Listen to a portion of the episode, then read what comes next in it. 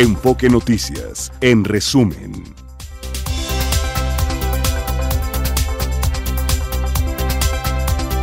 En resumen, tenemos en este jueves 1 de febrero que anoche elementos de las Fuerzas Armadas realizaron un operativo en el sur de Culiacán, Sinaloa. Trasciende que buscan detener a un lugarteniente del Mayo Zambada. Fuerzas federales catearon el penal de máxima seguridad del Altiplano en Almoloya de Juárez, Estado de México, en busca de objetos y sustancias prohibidas, como lo hacen con regularidad. Pero pues lo que llama la atención es que pues son los mismos custodios quienes permiten que vuelvan a ingresar todo lo que después van a sacar. La Fiscalía del Estado de México inició una carpeta de investigación por la brutal agresión que sufrió una empleada de una tienda de artículos deportivos en Naucalpan por parte del gerente del establecimiento. No, no, qué imagen, porque está grabada en las cámaras de seguridad, está circulando en redes sociales y el cobarde se dio a la fuga. Era el gerente. Era.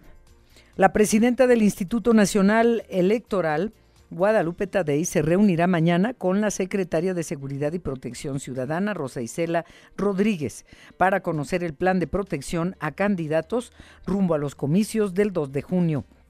Con motivo de la veda electoral, el gobierno del Estado de México adelantará tres bimestres del programa Mujeres con Bienestar. Las beneficiarias recibirán en una sola exhibición 7.500 pesos, hombre, qué buenos. Para conocer la fecha del depósito deben ingresar su CURP en la página Mujeres con Bienestar, así todo juntito, mujeresconbienestar.gov.mx. Pero ojo, así de sopetón son 7.500 pesos, pero después habrá meses que nada, es por la veda electoral.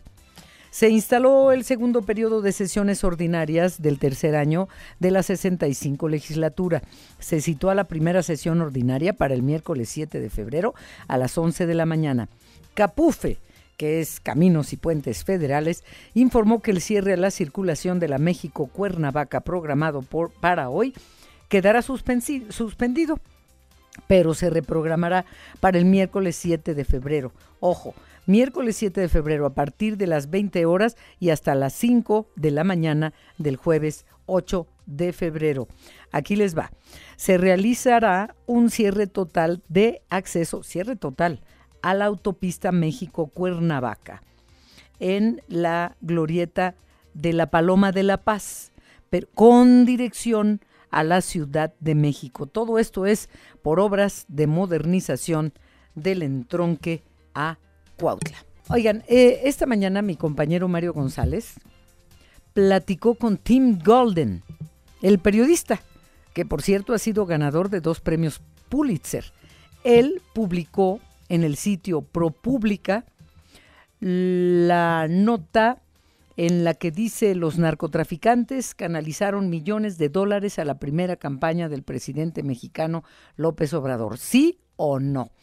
¿Qué le respondió Tim Golden a Mario, a Mario González, eh, pues que su investigación está corroborada, pero que no es concluyente. Bueno, él no puede concluir, es un periodista, en todo caso, que se presenten denuncias, pruebas de uno y otro lado. Pero vamos a escuchar lo que esta mañana le dijo a Mario González Tim Golden. Nuestro reportaje no puedo hablar por ningún otro, eh, está basado totalmente en los hechos, está eh, completamente corroborado, no, no asevera que el presidente eh, tomó este dinero, simplemente relata en, con, con muchísimo detalle la historia de una investigación que se dio en el 2010 y 2011 sobre este tema. La investigación de la DEA, que fue supervisada por fiscales eh, federales en Nueva York y, y por el Departamento de Justicia en Washington fue cerrada eh, finalmente antes de que llegara a, una conclusión. Entonces no realmente no no se llevaron cargos contra contra nadie eh, con la excepción de un caso que que yo descubrí que estaba sellado eh, en contra del, eh, de un ex operador de la campaña de López Obrador, eh, Mauricio Soto Caballero, quien después vuelve un testigo eh, confidencial un, y, um, y, y, como un operador en la investigación. Eh, pero, pero la investigación no llegó a, yo diría, a la conclusión que, que sería un, un juicio o, o, de otra forma un, no una admisión de, culpabilidad. Eh, y es también la historia nuestra también trata de explicar por qué son difíciles este tipo de casos, este, este tipo de investigaciones para, para los, los policías y, y los fiscales en Estados Unidos. Bueno, es eh, la voz de Tim Golden, periodista, ganador de dos premios Pulitzer, que publicó en el sitio ProPublica en Nueva York, donde él se desempeña profesionalmente. La entrevista completa aquí fue solo presentarles algunos extractos, pero la entrevista completa está en nuestra página de enfoquenoticias.com.mx. Y se habla también que se le entregaron dos millones de dólares al que era el chofer de la hora presidente. ¿Se acuerdan del famoso Nico que manejaba el Suru y que se esfumó? No se sabe nada de Nico, pero bueno, eh, que a él le dieron dos millones de dólares. En fin, hay mucha información importante. ¿Qué dijo de nuevo el presidente López Obrador? Em, vamos a escuchar lo que respondió a esto que se le sigue dando vuelo. Yo no acepto eso. Sí, yo lo que quiero es sí, que el gobierno de Estados Unidos se manifieste, porque el presidente de México tiene autoridad moral y tiene autoridad política. Y si no tienen pruebas, tienen que disculparse. Porque ¿cómo vamos a estar sentados en la mesa hablando del combate a la droga si ellos o una institución de ellos está filtrando información y dañándome, no a mí, a lo que represento, no sé quién. Entonces, ¿cómo vamos a estar hablando de migración? Vamos a estar hablando de combate a la droga y del fentanilo. Sí, este, un periodista dice que tiene pruebas de la DEA. La buena noticia con Josefina Claudia Herrera.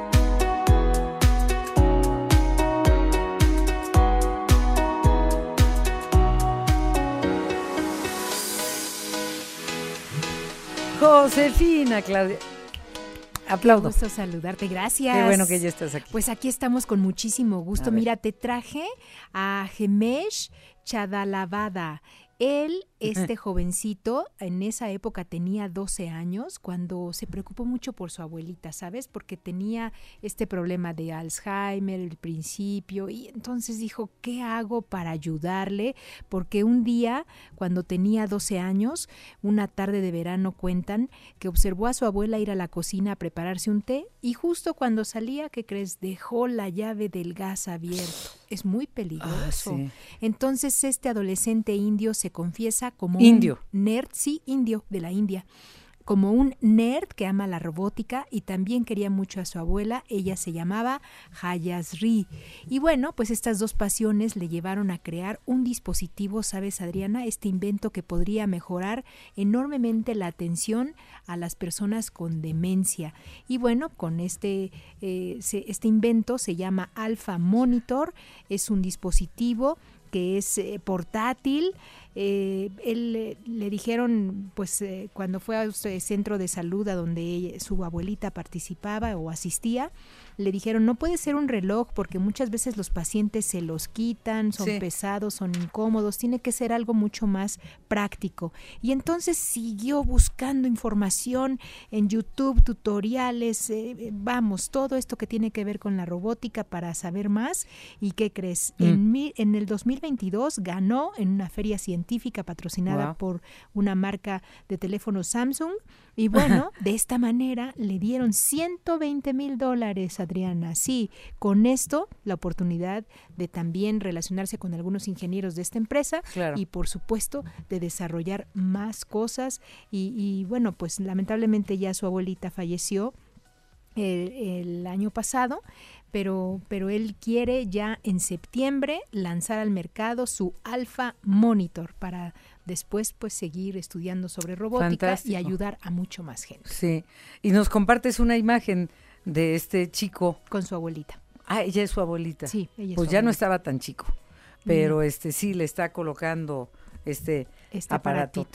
Sí, que no podía Y- ser un reloj porque pues muchas veces ellos se los quitan. Sí, no, tiene que ser algo cómodo, pero Exacto. que al mismo tiempo pueda haber, eh, pueda, pueda tenerse la ubicación de la persona Claro. que puede que se salga a la calle y camine y no o sepa dónde. caerse Ujú. o hacer Sí, sí, sí, cosas claro. que realmente pues eh, pues le lleven a algún Monitorear, otro problema. pues. Exacto, por eso Qué se llama. Alfa Monitor. Y así es que te traje por eso esa historia, Adriana. Qué buena historia, muchísimas gracias, Gracias Josefina y hasta mañana. Hasta mañana. Hasta mañana. Eh, a ver, este. Es que. Después, sí, después de la pausa. Después, es que tenemos más sobre el caso de del periodista que entrevistó Mario y las reacciones del presidente. Y ya me acordé, sí, es cierto. Nico apareció y dio una entrevista. Sí, pero la vamos a escuchar después.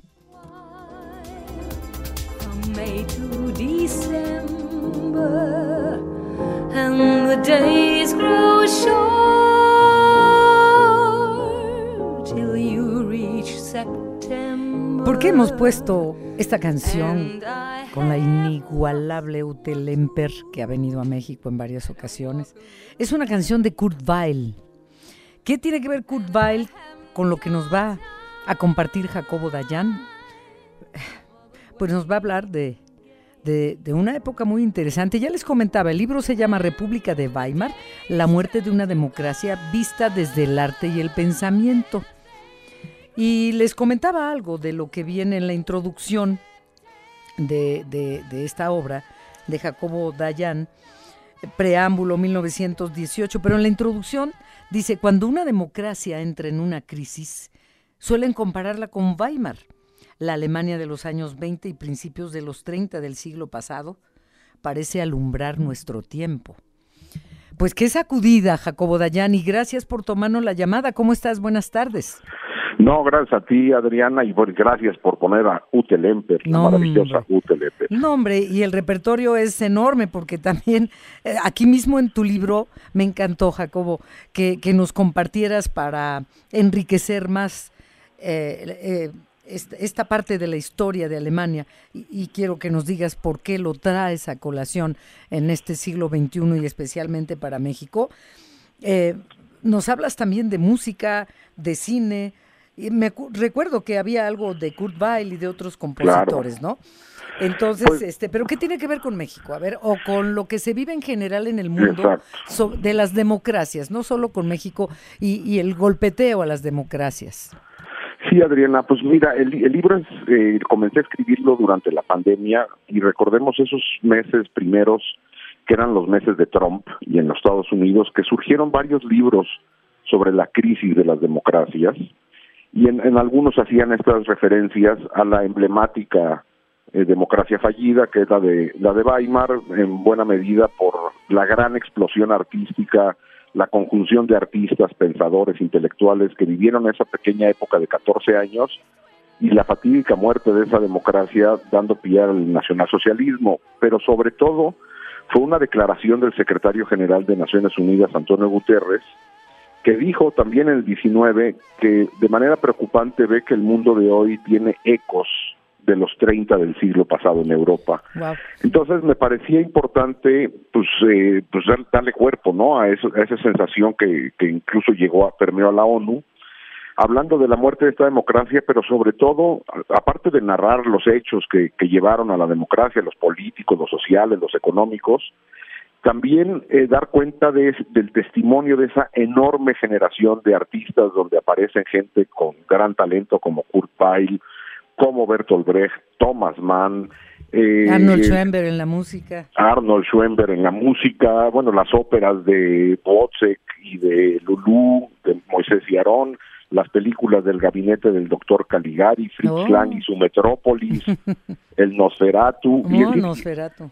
Y personajes como, repito, como la, la novela de Thomas Mann, La montaña mágica, eh, personajes como Albert Einstein, es decir, esa generación Sí. cómo percibió el deterioro democrático, cómo alertó sobre los peligros que estaba viviendo la democracia de Weimar, eh, pues con múltiples fenómenos que se estaban dando, que estremecen cuando uno los enlista, porque sí, tienen ecos al mundo de hoy. Sí. Y, y también eh, eh, pues alertaron sobre el ascenso del nazismo. Entonces me parecía pues entretenido, divertido e interesante. No, hombre, cómo no.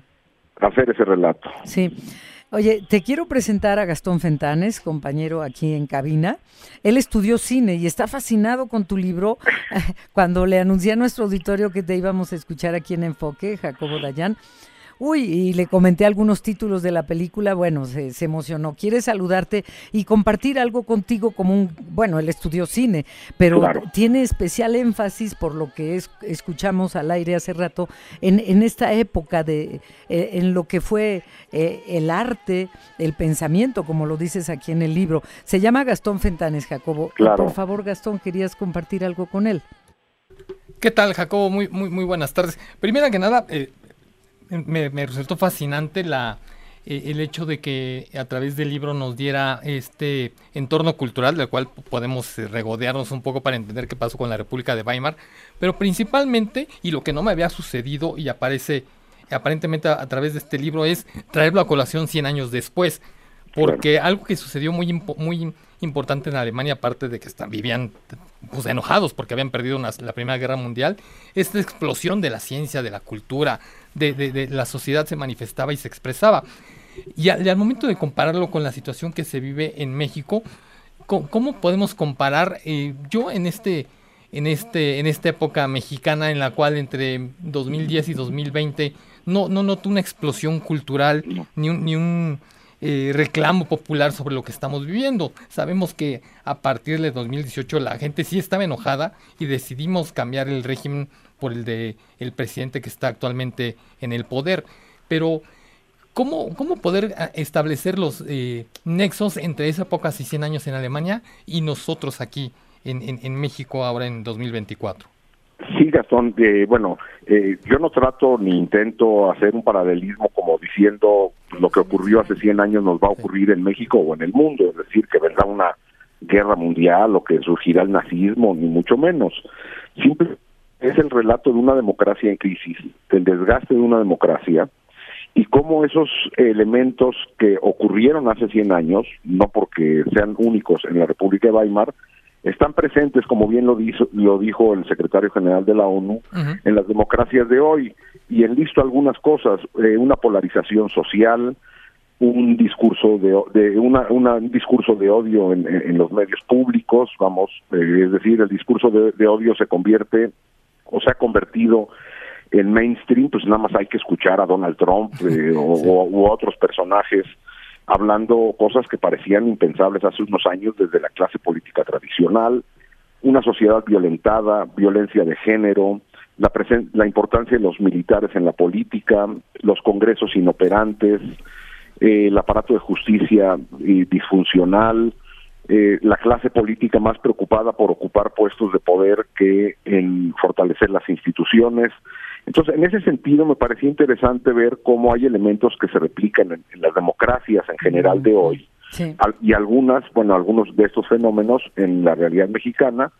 Y estoy 100% de acuerdo contigo en el sentido de que la generación de artistas que se vivió entonces, que vivió entonces, que era la cultura predominante, es decir, hay que recordar son los años del cabaret alemán. Eh, y de la eh, película Cabaret, por cierto, que lo ubica en ese contexto. sí. Claro, hoy en día vemos esas manifestaciones desde la cultura y el arte en el mundo en general hoy y en México también, pero no necesariamente en el mainstream, sino más en los márgenes. Me parece ah, que sí tenemos manifestaciones artísticas que llaman la atención sobre la violencia, la violencia de género, eh, el cambio climático, o sea, las problemáticas propias de nuestra generación. Eh, eh, ¿Quieres comentarle algo más, Gastón? No, no. Ah, gracias, Gastón. Muchas gracias, Jacobo. Y, también este, pues felicitarlo porque está impresionantemente, porque nos trae a colación a un pensamiento que no teníamos. O sea, lo que, las coincidencias y también las diferencias, pero el nazismo fue, es, es algo radical que surgió a partir de entonces, ah, De, alguna forma, ¿podría usted eh, predecir que algo radical va a suceder después de, este, de esta época que estamos viviendo? Mm, no, no, no, no, me parece que es muy aventurado, pero lo que sí vemos aquí y allá son gobiernos autoritarios y en algunos casos rayando en el neofascismo. Digo, si vemos el discurso de Milei o el discurso Sí, no, claro. de Donald Trump o, o en algunos casos en, en- en la ultraderecha europea, sí es muy preocupante. Sí, pero en la misma resto- Alemania, Jacobo, perdón, Claro. pero vi la semana pasada un reportaje Sí. en la televisión, no sé si lo viste tú, Claro, claro. de que orgullosamente soy nazi, salen jóvenes y adultos eh, a, a subirse a tribunas, a, a plazas, a decir soy nazi y qué. Eh, ahorita, la semana pasada, en Alemania. Sí, correcto. Y al mismo tiempo hubieron manifestaciones en contra de esas manifestaciones nazis, masivas. Eso era lo que se vivía en Weimar, una polarización donde por un lado estaba la ultraderecha nacionalista y del otro lado la izquierda comunista y un gobierno débil en medio. Entonces, en ese sentido, sí, estoy de acuerdo. Vamos, hoy en día eh, lo que era políticamente incorrecto empieza a ser mainstream y eso es lo que me llama la atención con, eh, en relación con Weimar. Ya. Este, gracias, Gastón. Bueno, pues aquí ya en el epílogo también hablas de una reflexión sobre nuestro tiempo y, y la crisis de las democracias y del proyecto civilizatorio. Eh, y que nuestro tiempo es también de cambios. Bueno, pues cambios constantes, así es la vida, así es el mundo. Pero también te preguntas, ¿el viejo orden habrá empezado a resquebrajarse con la caída del muro de Berlín en 1989? Aquí tienes algunas preguntas, pero también reflexiones. Eh, ¿Cómo propones esa reflexión para quienes toman las decisiones y para la ciudadanía, Jacobo? Claro. Sí, mire, recordando hace, otra vez hace 100 años, existían órganos eh, multilaterales que en teoría iban a resolver los problemas, que era la Liga de las Naciones, que fue un fracaso rotundo.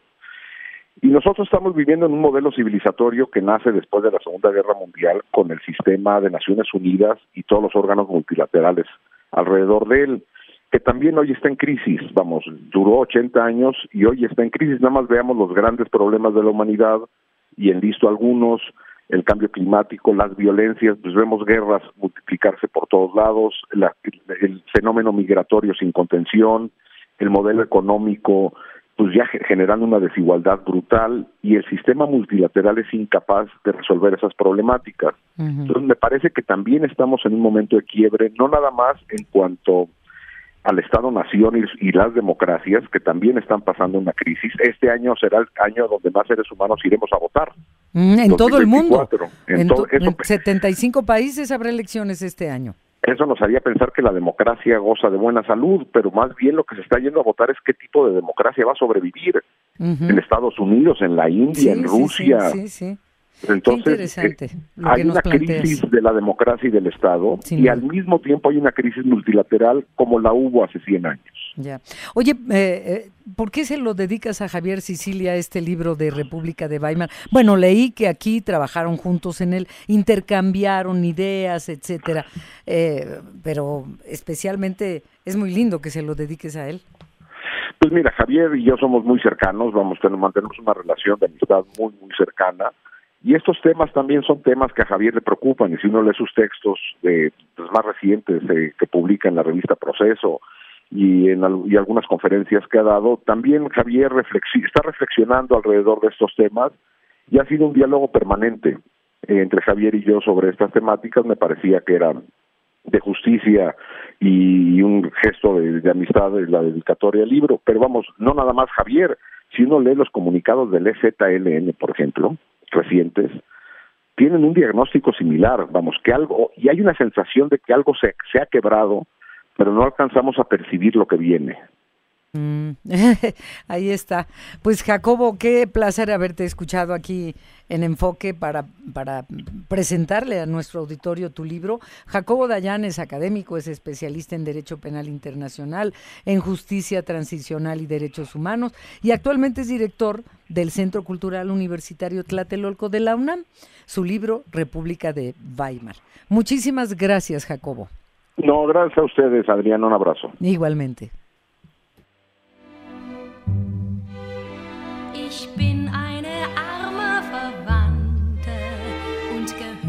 Zu anderen dazu. Ach, wenn sich doch keiner um mich kümmern wollte.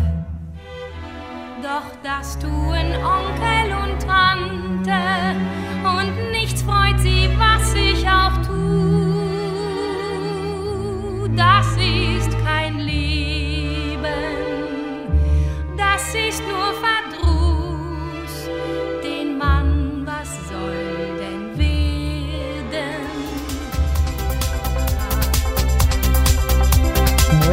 Congreso de la Unión arrancó el último periodo ordinario de sesiones de la sexagésima quinta legislatura. De aquí, pues el 2 de junio tenemos elecciones y el primero de octubre, bueno, el primero de septiembre la otra legislatura y el primero de octubre otro presidente o presidenta, o presidenta o presidente. Sergio Perdomo, vamos contigo, por favor. Hola Adriana, ¿cómo estás? Un saludo a la audiencia. Ya terminó la primera sesión de esta de este periodo ordinario. Llegaron muy pocos diputados y senadores. Se instaló el Congreso de la Unión en San Lázaro hoy jueves, el último periodo ordinario de esta 65 legislatura. Al recinto de San Lázaro solamente acudieron 78 de 128 senadores y 284 diputados para la ceremonia de apertura. Los diputados son 500, pero bueno, pues no no llegaron, algo pasó. Vamos a escuchar lo que dice la diputada Marcela Guerra, bueno, que se van a poner a trabajar de tiempo completo. Significa en el Poder Legislativo una discusión fragosa y amplia entre las y los legisladores. Los matices y carácter que adquiere aquí la democracia deliberativa la distinguen de otras etapas y anuncia una perspectiva que ha de enriquecer nuestra visión republicana. Bueno, pues a trabajar todos es el momento de legislar. Ya hasta los diputados anuncian que crean una comisión especial de seguimiento a las elecciones. Quieren que haya protección a los candidatos y bueno, van a crear ya por orden de la Jucopo esta comisión especial de seguimiento al proceso electoral. Y ya también llegaron así los diputados y están muy molestos en Morena y sus aliados porque les echaron abajo la reforma eléctrica, la reforma a la ley eléctrica, lo que llevó mucho tiempo, dijeron los morenistas están interponiendo ya un juicio político en contra del ministro Alberto Pérez Dayán. Los diputados del partido Guinda anuncian que van a realizar reformas también a la ley de amparo para evitar votos de calidad, como ocurrió en la Corte hace unas horas, luego de que se echó abajo se echó para atrás pues la reforma eléctrica del presidente Andrés Manuel López Obrador. Habla la vicecoordinadora de Morena, Aleida Alavés Ruiz. Por eso también vamos a acelerar las reformas a la Suprema Corte de Justicia como poder. La regulan dos leyes, la ley orgánica del Poder Judicial y la ley de amparo. Y si es necesario, en la ley de amparo haremos las reformas correspondientes porque ese voto de calidad tramposamente usado lo vamos a eliminar. Ningún ministro es más ni menos que otro. Todos pesan lo mismo. Debieron haber pasado esa discusión bueno, primero solicitar un ministro más para el desempate o pasarlo al Pleno de la Corte Adriana, pues así están las leyes. Cuando hay empate en los votos, también pasa lo mismo en el Tribunal Electoral. Si hay cuatro magistrados presentes, se votan y si queda empate 2-2, el presidente en turno pues eh, emite un voto de calidad y de esa manera pues se aprueba o se rechaza algún proyecto. Así es de que Morena dice que va a mover entonces una demanda de juicio político en contra del ministro de la Suprema Corte de Justicia del país, Alberto Pérez Dayán, y bueno, pues también no están de acuerdo en que siga habiendo voto de calidad para echar atrás la reforma eléctrica del presidente de la República. Adriana, lo que te tengo desde San Lázaro. Sergio, muchas gracias. Sí, es cuanto. Gracias. Buenas tardes. Buenas tardes. Los deportes con Fernando Espinosa.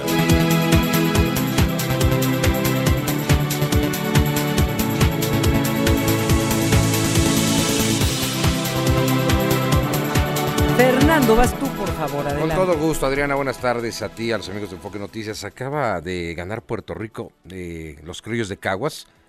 Le acaban de ganar 5 por 2 a los gigantes de Rivas de Nicaragua. Esto en el eh, béisbol. Ha iniciado la Serie del Caribe. Es un evento fantástico. Se está jugando por primera vez en un eh, parque de béisbol de Gran Carpa.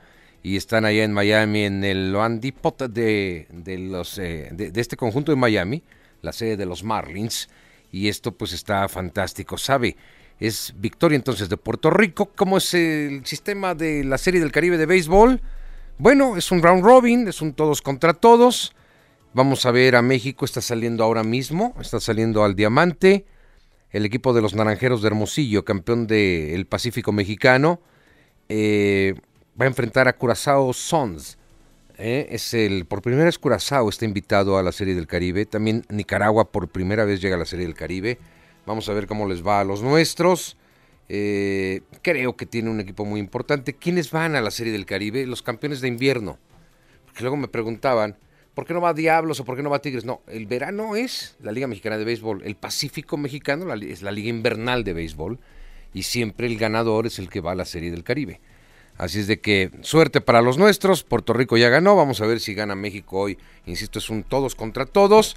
Eh, se van viendo evidentemente los resultados, las posiciones. Nos vamos directo a semifinales. Y, todo termina con la gran final el día 9 de febrero. Bueno, iniciando bastante bien. ¿Sabe? El Inter de Miami, el de Messi, de Busquets, de Jordi, de Suárez, perdió hoy 6-0 con el Al-Nar eh, es- lo dije al revés, perdón, contra el Al Nas, que es donde juega Cristiano Ronaldo. No estuvo Cristiano Ronaldo, así es de que eh, pues Miami está muy mal. Con todo y, este hombre Messi, ¿eh? ¿Sabe qué es una mesimanía ya el mundo? Le voy a poner un ejemplo y creo que esto nos puede dejar muy en claro la condición. ¿Se acuerdan? ¿Se acuerdan cuando jugaba Cristiano contra Messi Real Madrid Barcelona? Eh, detenían al mundo, es real, ¿eh? La gente quería ver ese partido, pagaba lo que fuera por ir al estadio o pagaba lo que fuera por televisión de cable para tener ese partido, para verlo entre amigos en un bar. Aquí en México los bares estaban llenos para ver ese partido, que más o menos nos daba la hora de, de la comida, ¿no? ¿Cómo ha cambiado todo? ¿A quién, sabía de la gente, seguidora del fútbol, que hoy se iban a enfrentar Messi y Cristiano? ¿O quién sabía siquiera que Cristiano no iba a jugar cuando lo habían anunciado desde antier que no iba a estar por condición física? Y estos partidos ya no interesan tanto. Sin embargo, los explotan mucho más de lo que usted y yo nos imaginamos. Estos partidos cobran mucho más que aquellos grandes clásicos futbolísticos donde llegó a participar Ronaldinho Gaucho. Eran unos eran unas felpas que le daba Barcelona a Real Madrid o luego se, se- intercambiaban de una forma eh, sensacional. Ha crecido mucho el tema económico. Mire, le voy a decir, por ejemplo, que en el béisbol de, de los Estados Unidos, ya un grupo de inversionistas encabezados por eh, Rubenstein, que es uno de los apellidos más famosos allá, de dinero, vaya, eh, es- él es también un miembro del Salón de la Fama de Grandes Ligas. Bueno, acordó la compra de las acciones mayoritarias de los Orioles de Baltimore, eh, los actuales propietarios del equipo, la familia Angelos, una operación ya oficializada en eh, una cantidad extraordinaria de 1.725 millones de dólares. Y es mínimo lo que vale este conjunto, es mínimo los Orioles lo que valen en relación, por ejemplo, al equipo más caro del deporte del mundo, ¿eh? del deporte, los Vaqueros de Dallas. Y mire que es una franquicia tremendamente caída año con año. Ahora sí es el bueno, ahora sí es el bueno y no llega. Cuesta 9 mil millones de dólares la franquicia de los Vaqueros de Dallas. Si usted quiere comprarle a Jerry Jones los Vaqueros, tiene que invertir nada más 9 mil millones de dólares. Esa es una locura. Por eso los equipos son tan caros hoy. Por eso ya un Inter de Miami contra el equipo de Cristiano Ronaldo puede dejar carretadas de millones de dólares, aunque ya no puede interesar tanto. Esa es una realidad. Y ya nada más para cerrar, Adriana, decirles que Louis Hamilton, el eh, siete veces campeón del mundo, ganador del récord de 103 carreras en la Fórmula 1, va a conducir como está pactado esta temporada con Mercedes, pero a partir de la siguiente, es decir, a partir del 2025, y es oficial, se cambia la escudería de Ferrari. Esto lo ha hecho oficial la escudería del Cabalino Rampante hace un par de horas y vamos a tener a este a este hombre, a Luis Hamilton, multiganador, Ajá. ahora con este carro rojo que es Wow, el habrá que coche verlo, habrá que verlo. Sí, sí, sí. ¿El rojo. Ferrari? El rojo Ferrari, Sí. ¿no?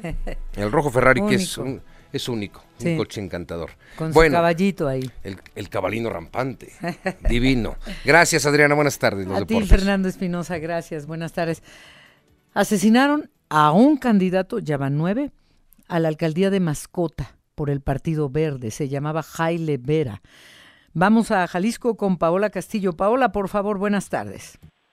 ¿Qué tal, Adriana? Muy buenas tardes. Un saludo para ti, para todo el auditorio de Enfoque Noticias. Así es, lamentablemente la violencia ya cobró la vida aquí en el estado de Jalisco del primer eh, pues participante del proceso electoral de este año. Se trata de Jaime Vera Alanís, precandidato a la presidencia municipal de Mascota, quien fue asesinado a balazos a bordo de su camioneta color blanco en el municipio de Zapopan, específicamente en el cruce de las calles Moctezuma y Cloutier en la colonia Villa Puerta del Sol de ese municipio. Fue por la mañana, casi mediodía de este jueves, en donde eh, pues se suscitaron estos hechos. El cuerpo del político quedó tirado sobre la cinta asfáltica justo a un lado de su camioneta color eh, blanco. Según versiones de algunos eh, testigos, se habla de que fue un hombre a pie quien se le acercó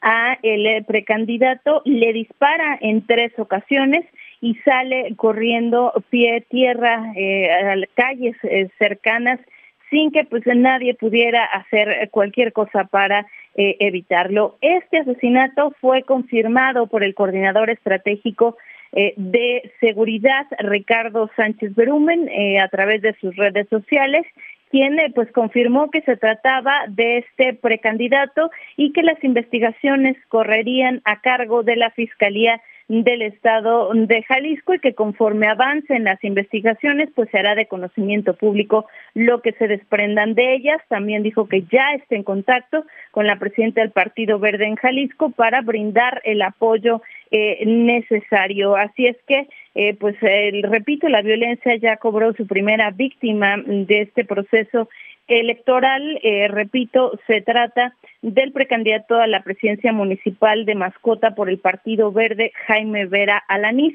de 55 años. Lamentable lo que ocurre aquí en el estado de Jalisco. Mi reporte, Adriana. Sí, pues lamentable. Uno más, eh, todavía de pleno, de llano, no empiezan las campañas. Muchas gracias y buenas tardes, Paola. Buenas tardes. Un candidato asesinado. Eh, bueno, vamos a retomar el asunto de la entrevista que le dio Mario González esta mañana aquí en Enfoque Noticias al, al periodista norteamericano Tim Golden. Conversó Mario con él en la mañana y pues le dio a conocer cómo fue que que ha investigado y que tiene toda esa información.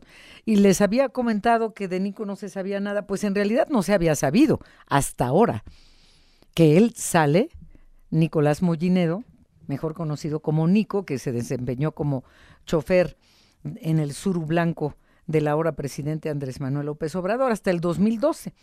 Pues dice que es falsa la información que publicó el periodista Tim Golden en ProPublica, porque ahí se le acusa a Nico de haber recibido dos millones de dólares en efectivo del cártel de Sinaloa para entregárselos a López Obrador. Dice que esa información, en varios medios de comunicación, Nico dijo que es, eh, es falso, que si hubiera sido cierta, uno de los principales detractores de López Obrador, así lo dijo, no hubiera desaprovechado la oportunidad para desacreditarlo. Pues es que en aquel entonces no se sabía. ¿Se imaginan si lo hubiera sabido Calderón si, si no lo suelta también? Ahí se le menciona en la investigación de la DEA, en la que se basó el periodista Tim Golden, que recibió eh, eh, dinero de la Barbie. ¿Se acuerdan de la Barbie? Que fue detenido ya también. Él lo niega rotundamente. En fin, eh, aquí el asunto es que pues quisiéramos ver que el presidente López Obrador actúe con energía, demandando judicialmente a quienes dice que lo están difamando. Eso es lo que debería proceder. Me llamó mucho la atención que el presidente en las declaraciones de hoy en la mañana dijo, así lo dijo, ahí está la grabación, que refiriéndose al gobierno norteamericano, está filtrando información. O sea, sí, Así lo dijo ahí está el audio. Está filtrando información. O sea, ¿es real entonces? ¿Y lo que le molesta es que se haya filtrado?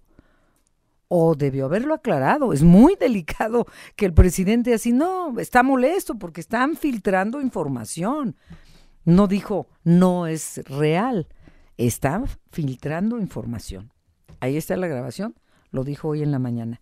Cuidado, qué peligroso. Y sí, queremos ver que el presidente denuncie judicialmente, penalmente, como proceda a quienes lo están difamando. Las finanzas con Martín Carmona. Por favor, Martín, adelante, buenas tardes. Adriana, ¿qué tal? Buenas tardes al auditorio de Enfoque Noticias. Ya comentábamos algunos datos de esta encuesta que el Banco de México realiza entre analistas del sector privado. 37 grupos de análisis y consultoría son justamente consultados por el Banco Central. Destaca la evolución de la inflación. Ya habíamos manifestado y comentado en anteriores ocasiones que se contuvo el descenso que traía la inflación prácticamente en los últimos cuatro meses de este año. A partir de el mes de octubre comenzó a subir, septiembre-octubre comenzó a subir y eh, la tenemos en los actuales niveles sobre el 4.6. Se esperaba que retomara una tendencia a la baja, pero estos últimos datos, también el de enero, pues han encendido las alertas en los analistas y ahora de considerar que la inflación cerraría en el presente año sobre el 4.02%, la elevan al 4.13%. Se ve que la inflación está repuntando, por lo tanto, pues esto va a incidir en la, en la toma de decisiones de la Junta de Gobierno del Banco de México. En cuanto a la estimación del PIB, eh, hay una, una, estimación mayor a la de diciembre, 2.29 en diciembre, y ahora creen que crecerá el PIB 2.37%, 2.37%. El estimado para el tipo de cambio peso dólar en este cierre del 2024, una vez que haya transcurrido, promediará 18 pesos con 38 centavos. También se revisa la baja este pronóstico porque en diciembre se consideraba que crecería sobre el que cerraría sobre 18.52, ahora lo llevan hasta 1838. Un dato muy interesante que hay que seguir es lo que consideran los analistas del sector privado que podría frenar la actividad económica en nuestro país, que podría ser un freno. En el primer lugar se señalan asuntos de gobernanza y dentro de estos, escuche usted, 22% considera que problemas de inseguridad pública, la seguridad pública puede ser un asunto que permita que la economía mexicana crezca más, se detenga o incluso retroceda 22%, incertidumbre política interna 10% y otros problemas de falta de Estado de Derecho 8%. En general, los temas de gobernanza son más de la mitad, poco más de la mitad de los asuntos que podrían dar al traste con la recuperación económica que tiene nuestro país. Le siguen asuntos del exterior, debilidad de mercado externo y la economía mundial inestabilidad política internacional. Y en tercer lugar, las condiciones económicas internas, ausencia de cambio estructural en México, falta de competencia de mercado, incertidumbre sobre la situación económica interna y la plataforma de producción petrolera. Pues estos son los elementos que valoran los analistas del sector privado podrían dar al traste con el crecimiento en la economía. Informar finalmente que el precio del dólar se mantiene con un descenso de poco más de 10 centavos, se ha estado cotizando sobre niveles de los 17.11 por la mañana, eh, una vez que se conoció ayer la decisión de la Fed, estaba muy estable el tipo de cambio. Hoy ya regresa, hoy se recupera nuestra moneda, 11 centavos menos hasta niveles de 17 pesos con 11 eh, centavos en promedio, 17.9 ya para este momento. Y la Bolsa Mexicana de Valores, Adriana, sigue ganando medio punto porcentual, lo que tenemos en Economía Finanzas. Pues muchísimas gracias, Martín. Hasta mañana, buenas tardes. Hasta mañana a las 6 de la mañana te escuchamos. Aquí está. Hoy vi en primera plana del Excelsior una información que ya conocíamos, que ya sabíamos. Dice en la primera plana, falsificaron licencia para encarcelar a Rosario Robles. Y cuando llegué a, entrevistar en aquellos tiempos a Rosario Robles, aquí decía, bueno, tomaron una foto de internet de Rosario Robles para falsificar la licencia de conducir y justificar que ahí tenía un domicilio cuando en realidad eh, tenía otro y por lo tanto hay peligro de fuga y vámonos a la cárcel. Ya lo sabíamos. Hasta, hasta Rosario se rió un día aquí en una entrevista diciendo, uy, ojalá así hubiera salido en la fotografía real de la licencia de, de manejar. ¿Quién sale bien en la foto de la licencia de conducir? Pues nadie. No, hombre, y aquí una foto pues tomada de internet. Tan burdo fue todo, tan burdo, que, fíjense, tantos años después, la Fiscalía Capitalina anunció que imputará a un funcionario de la CEMOVI por expedir una licencia de conducir falsa a nombre de Rosario Robles, a uno. ¿Y quién le dijo? ¿Quién le dijo a ese un funcionario de la CEMOVI que, que falsificara la licencia? Pues ahí es donde hay que ir, no con el, un funcionario de la CEMOVI. Cuando ve esto Rosario Robles, ¿qué es lo que responde hoy en X? Pues en la mañana, eh, después de las 8 de la mañana, Rosario Robles escribió en su cuenta de X, en efecto, la Fiscalía de la Ciudad de México tardó más de cuatro años en concluir que la licencia que usaron para privarme de mi, de mi libertad es falsa. Gracias a mi hija Mariana Moguel y a mi familia, la investigación no se archivó como pretendía Ernestina Godoy. ¿Quién ordenó fabricar esa prueba? Ahí está la, pregunta clave, no un funcionario de la CEMOVI. ¿Quién le dijo al funcionario que falsificara la licencia de conducir de Rosario Robles? Pregunta que no tendrá respuesta, creemos, a pesar de que no hayan cerrado la investigación y que se concluya que sí, que le falta. Ya lo sabíamos. No nos están diciendo nada que no supiéramos. Ojalá que los responsables, el responsable, la responsable, quien sea, realmente lo pague. Pero pues no, no lo vamos a ver. ¿Vamos al cine contigo, Gastón? Vamos, Adriana, una excelente película dirigida por una mujer maravillosa. Eh, bueno, vamos a escucharte. Vamos al cine con Gastón Fentanes. Adriana, amigos de Enfoque Noticias, vamos al cine a disfrutar una película dirigida por una de las realizadoras más talentosas de la actualidad. Se trata de la francesa Justine Triet. Tu m'as dit que t'avais entendu tes parents où t'es de la maison, c'est ça Justine Triet es una cineasta nacida el 17 de julio de 1978 en Fécamp, Francia. Comenzó sus estudios en la Escuela Nacional Superior de Bellas Artes de París a los 20 años y finalmente se graduó en el 2003. Su carrera en el cine inició en cortometrajes documentales de corriente política para después enfocarse en la ficción primordialmente. En años recientes, Justine Triet ha dirigido celebradas películas como Victoria del 2016 y Civil del 2019. Est-ce que vous pouvez nous dire à quoi il fait référence quand il parle du pillage de son œuvre Sin duda alguna, en 2023 llega a la cumbre de su carrera con Anatomía de una caída, una película que está protagonizada por Sandra Huller, Swan Arlot, Milo Machado Graner y Samuel Teis. Anatomía de una caída es una película de suspenso y a la vez es un drama judicial que nos cuenta la historia de Sandra, una escritora que vive junto con su esposo y su hijo débil visual en una aislada zona montañosa de Francia. I did not kill him. La historia da un giro cuando su esposo un día aparece muerto al pie de su casa. Esto detona una ardua investigación sobre la sospechosa muerte, en donde la fiscalía se empeña en demostrar que Sandra mató a su esposo, mientras que ella sostiene que todo fue un suicidio. Durante el juicio, la relación entre madre e hijo se pone a prueba, sobre todo por el fiscal, que comienza a escudriñar en la compleja y no siempre fácil vida familiar.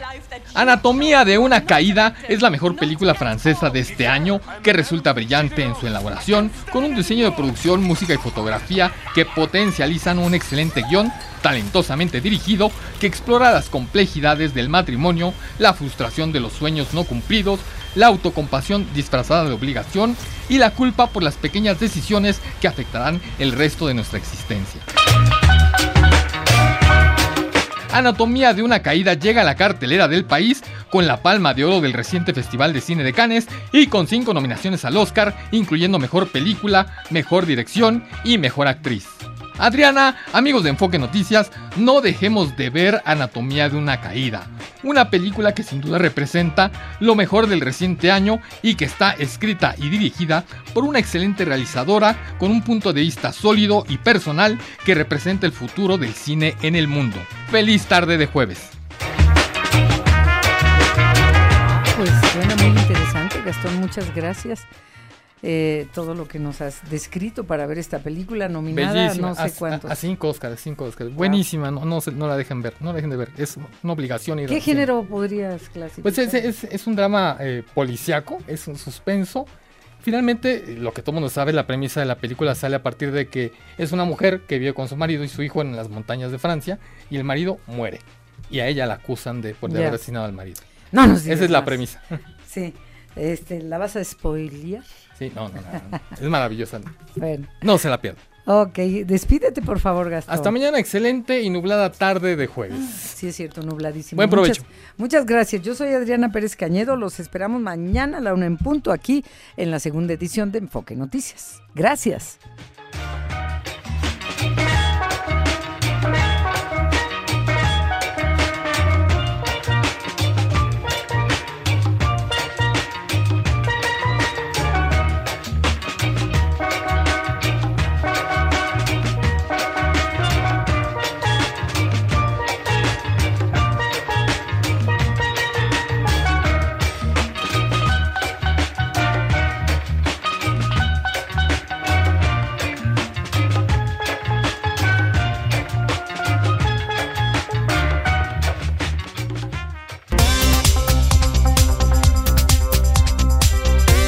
NRM Comunicaciones presentó Enfoque Noticias con Adriana Pérez Cañedo.